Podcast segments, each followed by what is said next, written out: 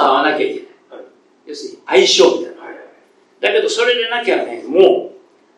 うもうそれはそうはいかない場合もたくさんありますけどもそれはもうね何回でもいかなきゃいけないある意味ではダメな場合。は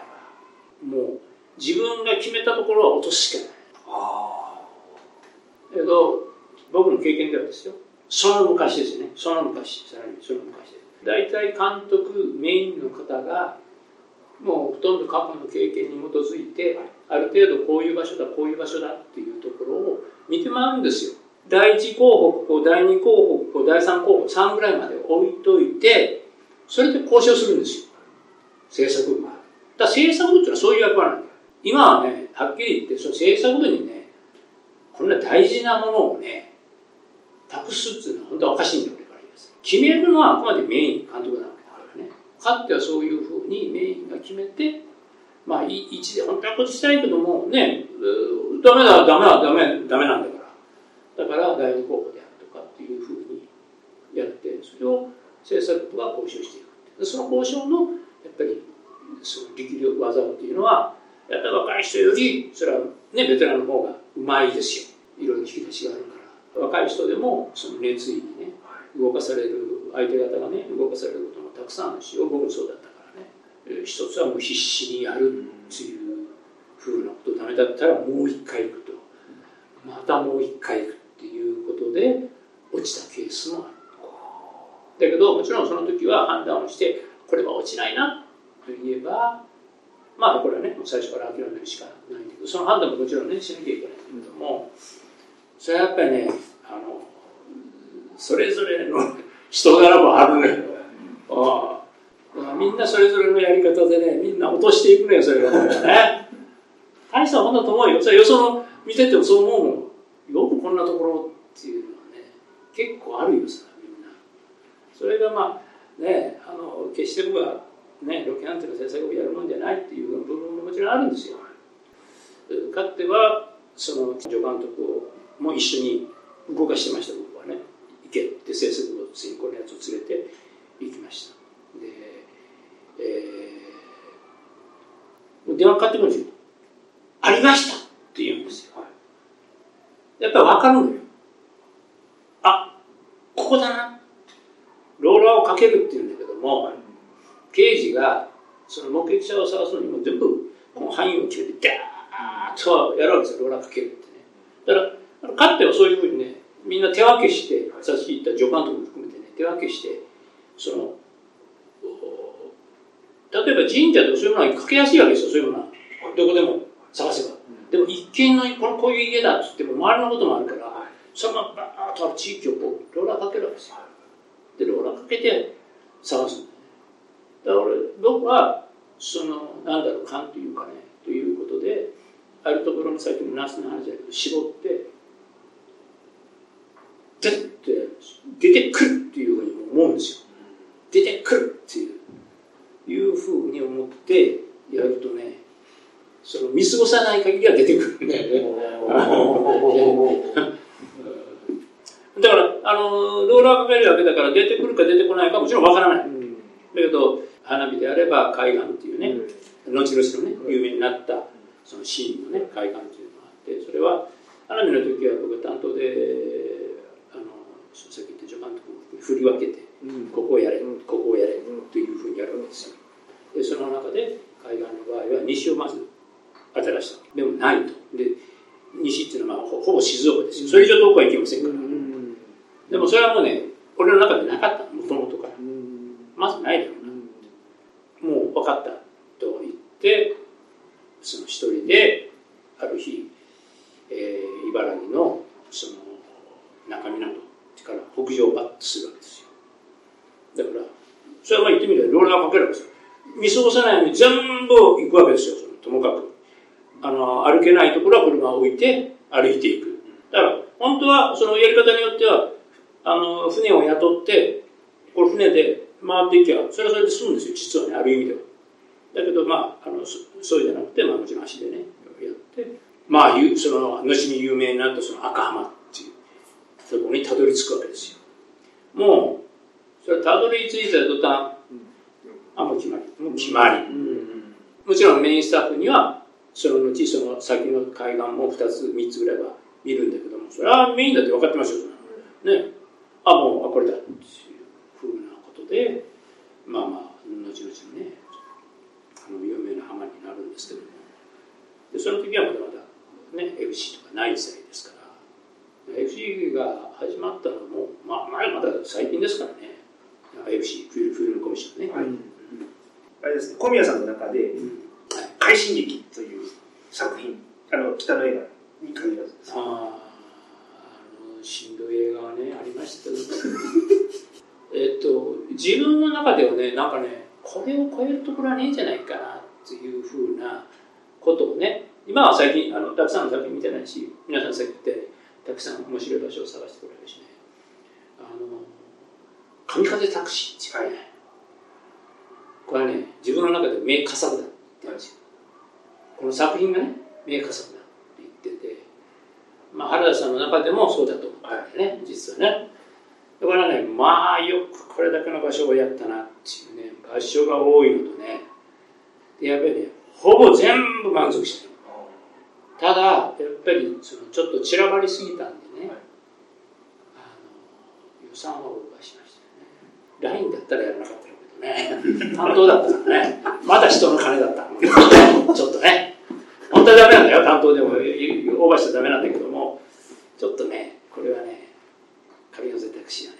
で、まあもう一つはね、これはね、実はその、亡くなった助監督がいてね、はい、で、彼のね、弔い合戦でもあった。はい、だから、これはもう本当にね、でね、原さんのね、その前のね、V シネのシリーズになった。タフ。見たわけ、あっそうってなもんよあっそう。まあまあこれ超えでいいんだろう。みたいなもんですよ言ってんだよね。やったけどね。なかなかね。だからあの場所としてはにあの満足してますね。これはね。場所の 展開が結構山中街中もうむちゃくちゃ。屋敷の中。むちゃくちゃ。むちゃくちゃ本当に。あの屋敷はねあの下のやつがね CM で使ってたよね、はい、その映画は使ってなかったで今でもおそらくね使ってますよ。だけどあのご覧のようにね映像を見るというとねかなりそのひどい状況ですよね。撮影でね。だからしばらくはねお貸しされなかったと思います 朝までやってんだよね。ちゃ俺、あれ嫌いなんだよね。までずっとやってるね。でね、まあね、あの、失礼な話だけどね、朝開けてきて、スモーク炊くわけよ、スモークでね。ああでもない、こうでもないってやってるからね、もうね、頭にきてね、よし、行きましょうって言ってね、よーいとか言って、俺が、よーいとか強引。強引。だって、よ、開けてきてんだ、いいじゃねえかってね、それは失礼ですよ。それは監督にカメラマンにもね、あの、まあ、ちょっとした笑い話みたいなもんだけどもね、まあでもねいいシーンだったよね。いやすごい素晴らしいですよねあの二人はすごく良かったよね、なかなか。でミッキー・カシさんもあれ以来またいろいろね復帰して出てこられてね、すごくいいやつだったよね、二つほど質問はい、はい、あの北の海がです。ね、はい、隔週撮影をそうですねたことあるんですけど、はいはい、これはもう最近の撮影までも同じようずっとですねあのー監督がテレビをね、はい、やっておられる美術宅さんでやって言ってみれば毎週のようにあるわけですよね、でそれをその撮影のためにやるにはやっぱりそのテレビの週、はい、次にさ映画の週というふうに各週をやらないとできないんです。で唯一「ブラザー」っていう作品は、はい、当然合作であり、はい、えーアメリカにね、行くのに、各種行ってられないんですよ。でそれも一応考えたんですよ、はい、あのプロデューサーがね。だけど、それももうあまりにもね、あの無駄が多い。ということと。でやっぱりそれはもう向こうのその契約にしてももっと複雑になってくるからあのブラジルの場合はドンと正月明けにドンと向こうに行って、まあ、撮影するわけですよね。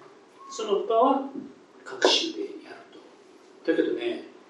難しいことが多くてある意味では準備をやっぱりきちっとしなきゃいけないんで撮影の時もえっと撮影と同じぐらいの準備をかけるみたいなところがあるんですよ、はい、撮影時間とね同じぐらいの準備をかけるところがあってあるいはその例えば一日そこで撮影するというともう一日前一日もう一日準備してるんですよ実はね。だから言ってみれば各種ないとできない。だからものすごい贅沢なんですよああいう意味では。だからそれがねあのよかれ足かれ、えー、というねところでその非常に、えー、予算的にはねかなり厳しいある意味ではことにはなるんですけども、えー、それがいい形には出てるとます。ある意味でのその贅沢さ。から実際にはもう言ってみれば予算の半分ぐらいの映画であることは確かなんですよ。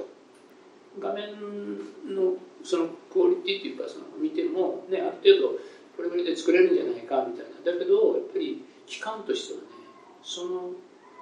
余裕っていうかねというものがないとそのしゃかりきになって撮影をやっていってもなんかダメなようにしそれはねスタッフだって疲れますからね 他の悪いけど他の、ね、方と違ってある意味ではねだからやっぱりね、隠しないとね、ヘトヘトになりますよ、それはね。ヘトヘトになったらダメなんですよ、逆にね。本当に。よし、やるぞみたいなね、そう、ナイターやぞとかっていうところに行かないですからね。ナイターで最大が花火の雪の中のナイター。それと、えー、っと、最終章の車を落っことすところのあそこぐらいですよ。大体神戸でナイターした時に5カットあるあの穴埋めをあれが5カットかな。でも当然準備はできてるわけです。ナイターもう今か今かとね。まずで測りメーターを持つ、ね、チーフがね言われてもそれはくれないとしょうがないからギリギリよよしできるって言って始めて40分ぐらいかなみたいな感じですよ。もう終わっちゃうね。え？っていうね。それぐらい早い。だから今まででやったのは2つぐらいしか長くやったのね、なったのね。え、それはなんだっけ？ごめん。な、なんだいや、学習の話です。あ、学習の話ね。だからその、なんだろう、準備がものすごく時間をかけてるっていう。それがないとむしろできないかなというところもあります。あだ初期の頃順取りでやってたって噂も聞いたことあったんですけどそうですねえっと基本的にはそうですさっき言ったどういう映画にするのかっていうのはおそらく監督も一つ一つこう手探りでみたいなその手探りっていう表現なのかどうかちょっと置いといてねあのそういう部分がおそらくあったと思うのでだからあの基本は順取りでやってましたね。最近の作品に関しては？もうもうあの完全にある程度その、えー、本も固まってやってるのであのそれはむしろ本当に監督のどこからでもある意味ではできるっていうふうなところですよね、まあ、もちろんラストシーンからはやりませんよ基本的にはラストは基本的にラストに持ってくるように組むしあのそれはもうスケジュールマンがまあ、助監督の自由ですけどもやっぱり、えー、全部を把握してこういうシーンからだったら前にできる。こういうシーンはやっぱり後ろとしていこういう。これはまあどのもちろんねあのスケジュールマンももちろんそういうふうに組むんですけどもでそこまでその役者のねスケジュールにそんなには大きく左右されてなかった部分もありますからね。だから基本的には勝ってねはあの順取りで基本はやってましたよね。あのカンヌ、ベネチア等ですね、過去に転機となる出来事がこうあったわけですけれども、それによってあの映画を作るスタッフキャストの方、あの変化を感じることいや、おそらくね、さっき言ったようにスタッフはもう全くね、あの同じスタンスでやってるということで、むしろ世間がね、やっぱり逆輸入だよね。そうですね。基本的には。誰もね、まだまだ名作も見見過ごしてたからね、見逃したし。でも、僕が一番面白いなというのは、2作目？3対4です。3対4、3対4。はい。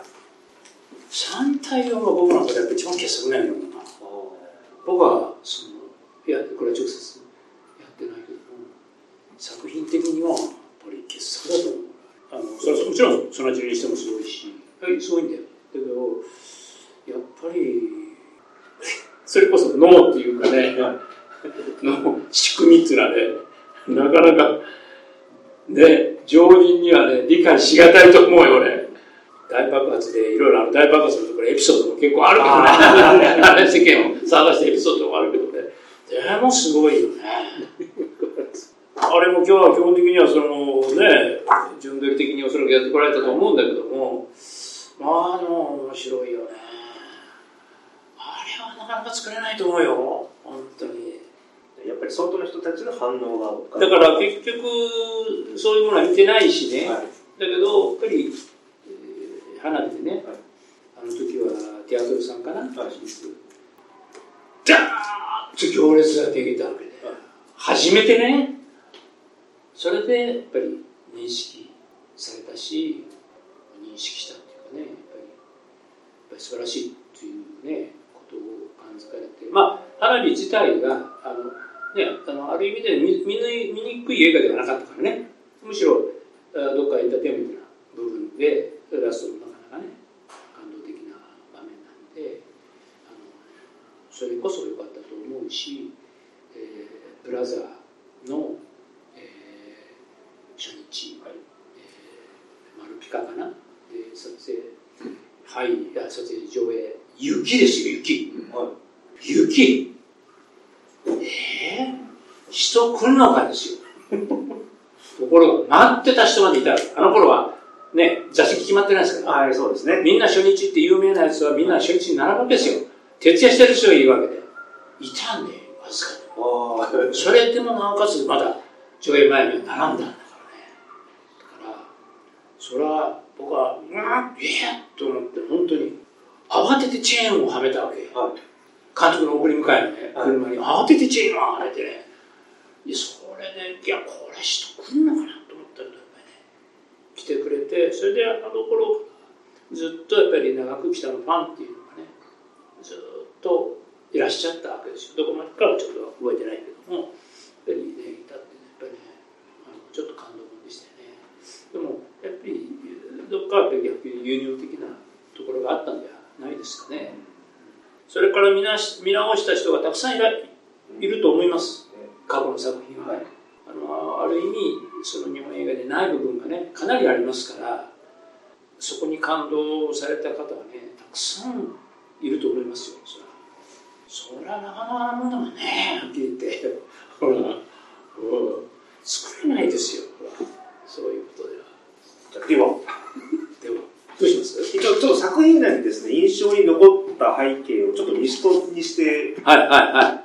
い。わーっと書いてあるんですけども、そうですね。なんか各作品ごとで、あのー、小宮さんが。1があれで、2がそんな地ねで離れて3で、次が、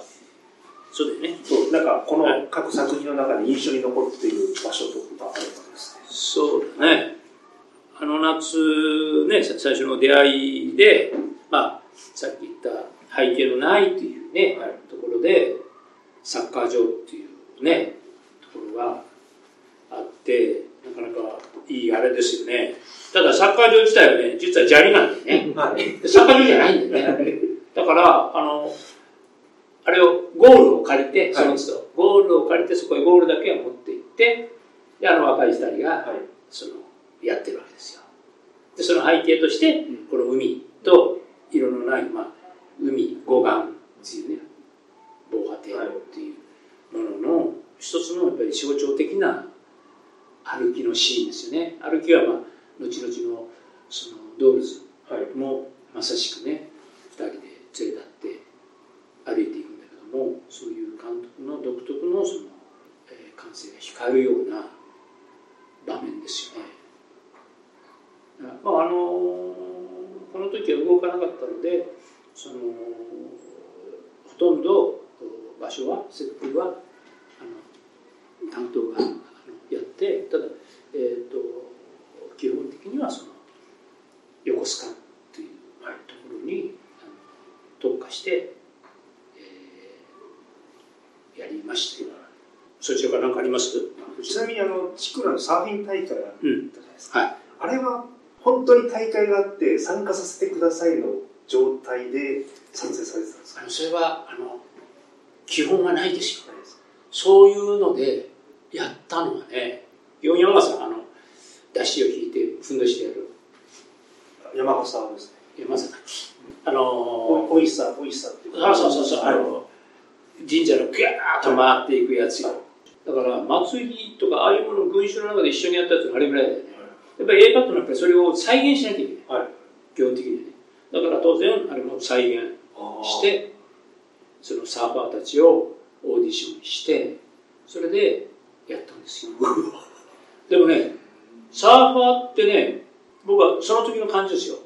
あのねそのサーフその人物個人個人の人物じゃなくてサーフっていうことをするとね特化するとやっぱり波を読むじゃない、はい、対自然とやってるじゃないだからねその状況に応じてのねやりようその反応の仕方がねすごくよかったそれはやっぱりねそういう一つのスポーツというかね相手があってのスポーツだからそれで自分を生かすっていうことでその状況をね割と早めに判断してそのやってたのはねちょっと印象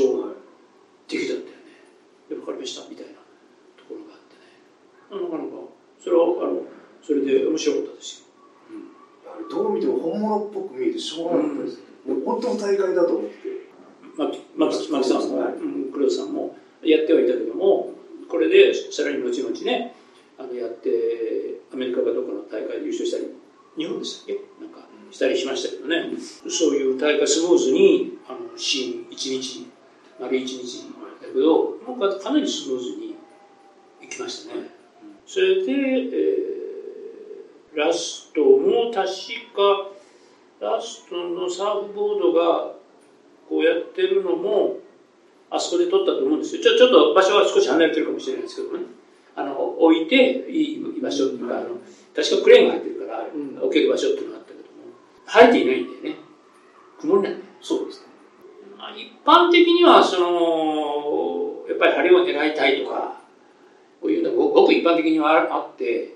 それでもちろんスタッフもそのようなことを言ったと思うんですけども待つの嫌いな方なんでね。ね。だからねいいよやろうって言うんだけどもどういうわけか作品になっていくっていうかね妙に状況を前みたいにねそのもう自然に捕まえていくっていうかねどういうわけかというのが結構あるんだよねだからそれは我々は分からないからやるんだけどもやっぱり絵としてはね、うん、いいのよね、はい、あれ晴れてたらダメだと思うよ。はっきり言って。いや今回見直してこの雨いいなとずっと思って見てたんですねだからそれをずっとやってきてじゃあ最後に撮りましょうねって言って天候悪くなりましたねというだけのことなんだよ意味ではね。でもそれをいいっていうことで、ね、ちゃんと絵として素晴らしい効果を実際にね上げてるっていうことですよね、はい、続いてそのち目ですけど、はいはい、あのーちょっと一回取材取材の段階で、はい、隠れ家を探すのは本当難しいって話をちょっとされてたので。隠れ家はね、あとはあれで、花火のね、花火が隠れ家みたい。な。隠れ家って書いてあるけどさ、わからない、これは、あの、沖縄ロケって決まってて、はい、一応、その、本土の方でも、沖縄本島の方でもやってんだよ。はい、まあ、石垣でね。隠れ家となる家、家までは、はい、家と場所はこれはくっつかないみんな思ってたから、家はそれ建てなきゃいけないよね、っていうのはみんなの中にあるわけ。ただ、どこをそれを場所にするかとい。うふふうなことで、えー、最終的にはその今画面にあるね。これはまあ私有地なのよ実際にね。で、えー、一番北のね、えー、北に当たるんだけども私有地だからそのまあ交渉のことがもちろんあったんだけども、うん、僕もちょっと半信半疑だったわけ。うん。ここでいいのかなっていうのもあったけどもでも山のこの山にしても海にしてもここにこんなところにその家があるのかなというそのいわゆる今現実じゃなくてむしろおそらくすごい背景として素晴らしい部分があるんであこう隠れ家というよりはすごいよねっていう背景としては。なんか隠れてないよねみたいな。ところがあるわけよ。そこにまあ言ってみればオープンの家を、まあ、3軒ぐらいあってそれで少しこう見えないような形に近いねみたいなことでその成立させてそれをまさしくそれオープンとも思えないようなむしろ見えないような雰囲気の中に、まあね、水さんが作るわけですよ上手に監督がね海岸を含めて例のこれ、はい、ねロシア軍うんやるんだけどもあれがあの背景でないと面白くなかったわけだよあれでさっきのその逆輸入じゃないけどもまあヨーロッパの人びっくりしたけだよあれとその浜の相撲の花火ねそれはびっくりするよあれはそれぐらいのすごい場所だったわけだ隠れ家っていうこう隠れた場所じゃなかった、ある意味ではねでもあのやっぱ雄大な景色っていうかねなんかそこが一つの大きなポイントでそこへ行く道から見えないっていうことともう一つはその前の道があったわけ。そこへ行く。ずらんと白い道っていうのがね。でこれは今のその時の俺が頼んでね一緒にやってくれっていう、ね、福島っていう今大プロデューサーやってるけども頼んでねもう一緒に任せてやって。それで先が料理してその道をその前のね隠れ家じゃない。道をデャンと行って海がバーンと向こうへ見えてるっていう。そこのところに行くのともう一つこっちに。車がこっちにとこっちにけども、えっと、今はないと飛行場になったから、があるだけ OK 決まったっていうねところがあってそれはねその時は福島が分かんなかった俺もあの知らんぷりして、ね、メインの時にあのその北の方まで行ってそれ帰り道にちょっと道だけ見てみようかっつってバッとそこへ入っていくわけよあそしたらそれメインのそれ当たり前分かるよねアーティストやねっていうことよだからそこがジャーンと車であの隠れ家の手前の道でザンと海や向こうに見えてくるっていうこのいい道になるんだよ傑作よ面白いことでその福島はね今もお住まいに押される文化プロレスになってるけども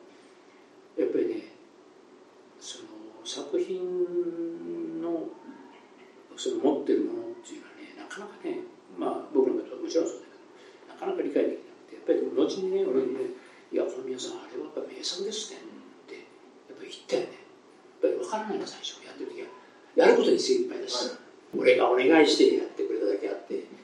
あの伝説のねあの打ち上げをね、はい、やるんだけどもまああいつなくしてやれないんだけどまああ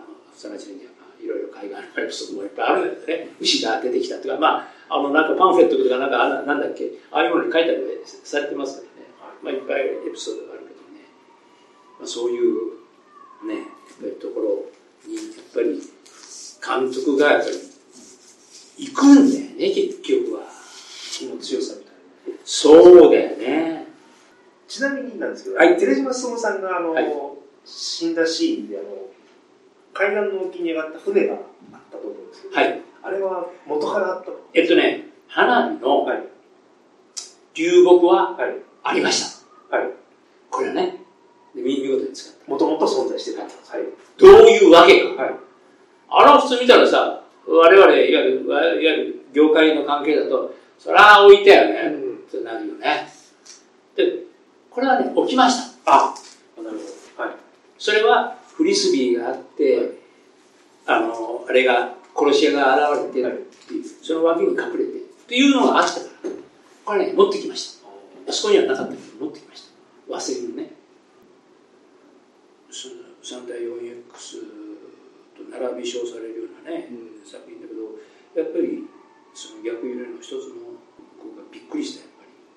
ことでね、これは。そのルシェン・ルーレットの最初のあれはリア・ティア・ハンターもね、はい、非常に印象的だったけども、うん、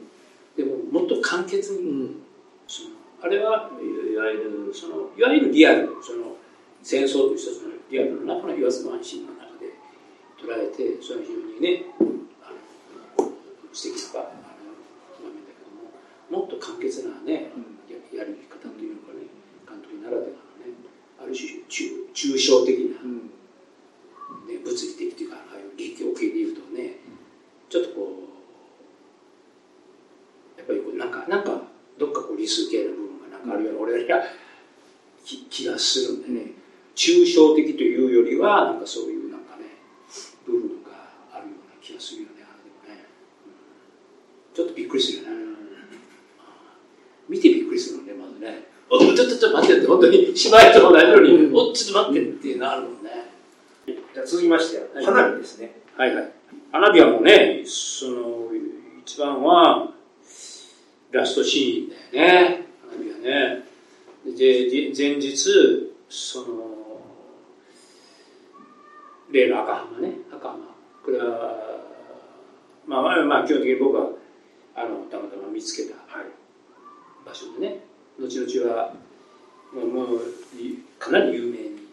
ね、なった話でってだけどもう雨だったわけ。だけどね取ろう取ろうとするんだよね、はい、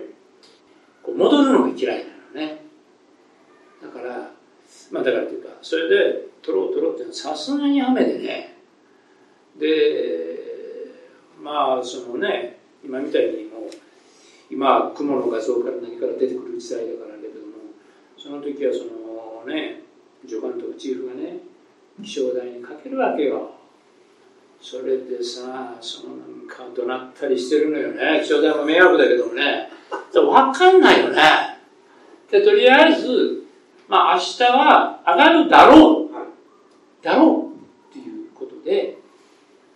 これでもね結果は上がってまあ話はする。取るんだけどもあるしあれ雨の中取ったらどうなってるんだろうって成立させたのかなっていうのが不思議なんだけどもでも結局急遽急遽泊まりにしたね実は帰る予定だった、はい、で急遽泊まりにしてそれでもう次の日実景車が浜辺にあるっていう実景は早朝で取りに行ってる、ね、はい、その時はまだ雨なのよ、はい、で雨に消すのくすのその車の中になってるね実は。それがパーンと跳ねてあるたこ揚げに翔子ちゃんのたこ揚げになるんだよね。あれ雨の日にとったらどうするんだと思うけども。どうもあれがまた強烈なんだよね。あのたこ揚げが。それでまあラストのね綺麗なやっぱり流木があってそこで二人がねやってそれでパンパンって音が聞こえてくるんだけども当に人も来ない。車の入れるような場所でもないしもちろんあのスタッフが前にねやってやりましたけどもそれはもう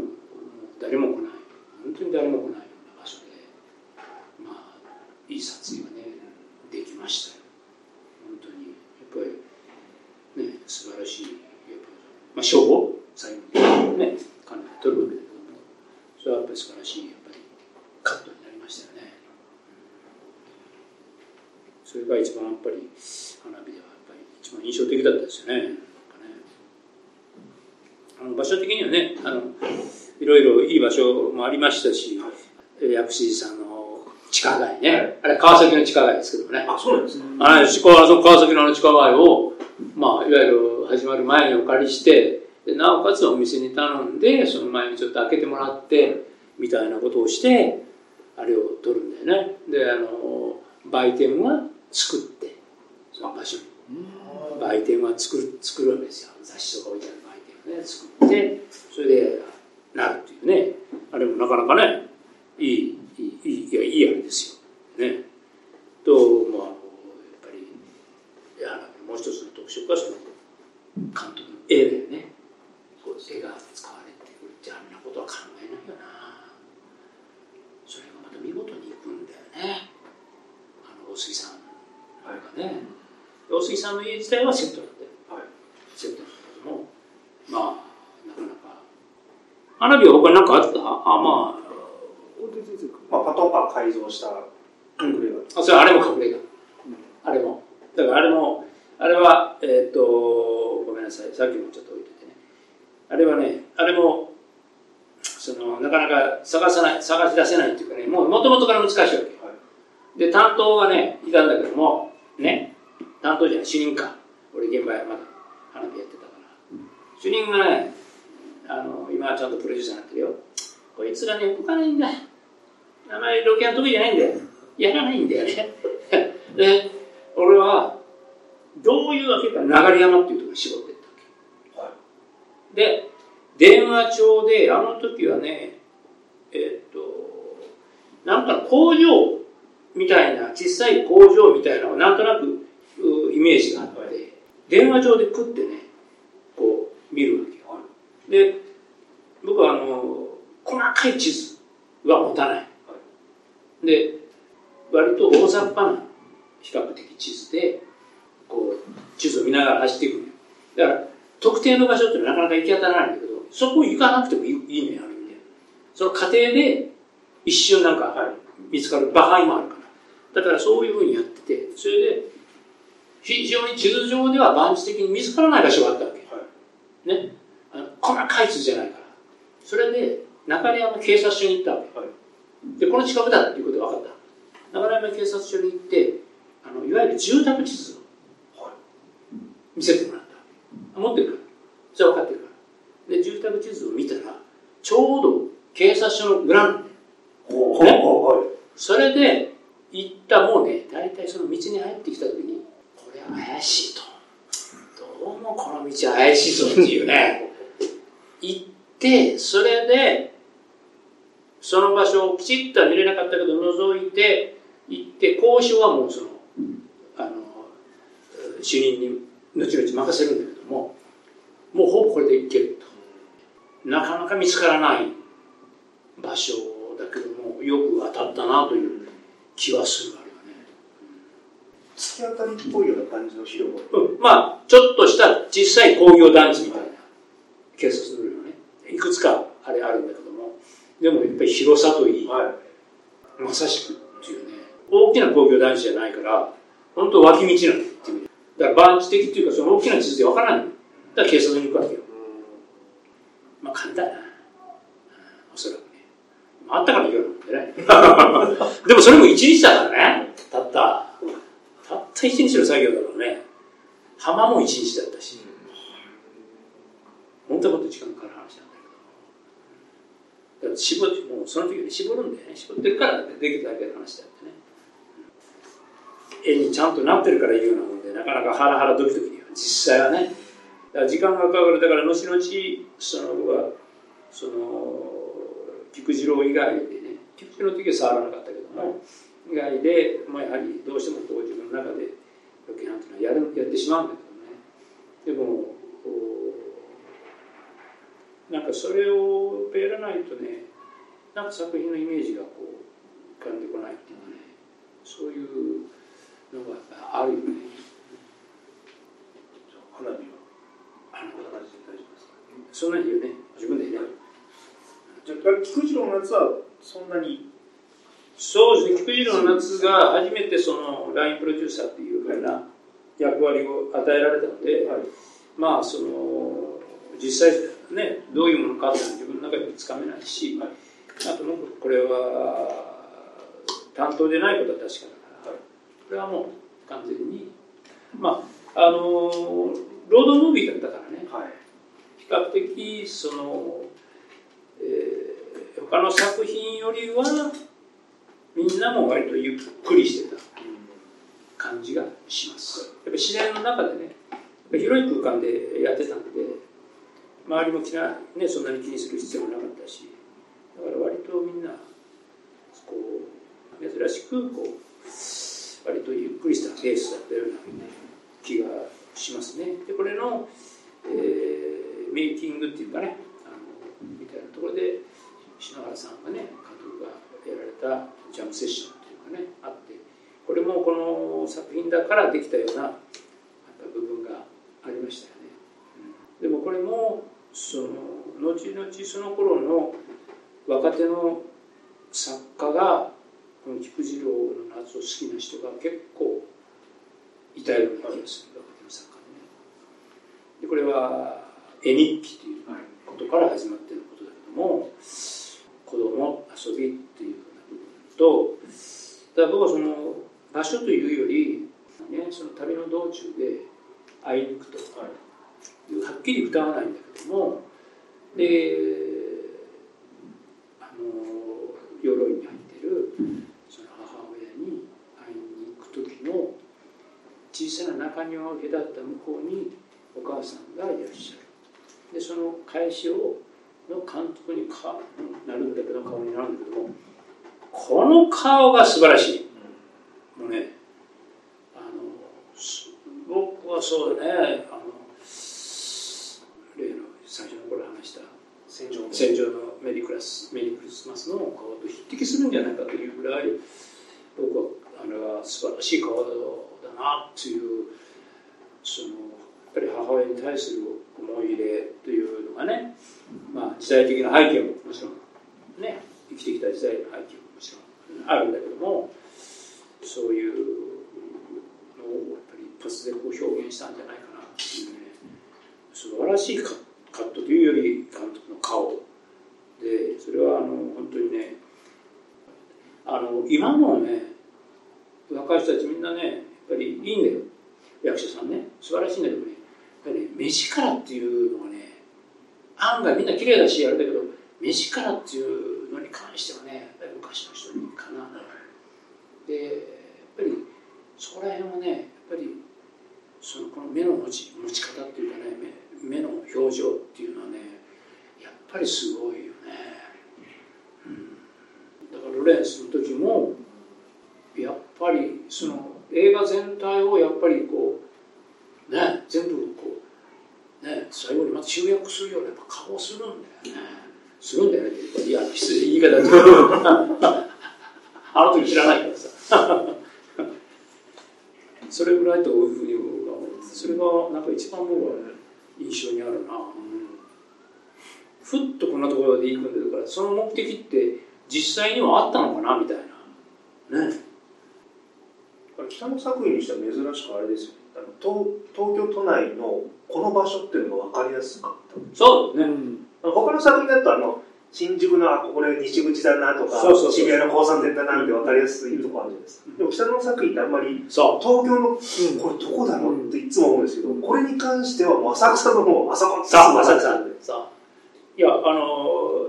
むしろそうしてあったんだろうね、はい、浅草から観測の好きな浅草から始まるっていうふうなことだったねだから浅草の本通りで、はいタップをやるというシーンが、はい、最初にあったような気がしたな。え？そんなことそれで、それがあったんだよ、はい、最初に。で、あのメインの通りで、終わったっていうことで、まあ地元の方ともね、相談をしたけど、一回したのよ。はい、であの、やめになったけどね。はい、やめになったけども、最初はね、そういうシーンもあった。へえ。あった面白かったけどね、絵としてはね。絵としてはですよ。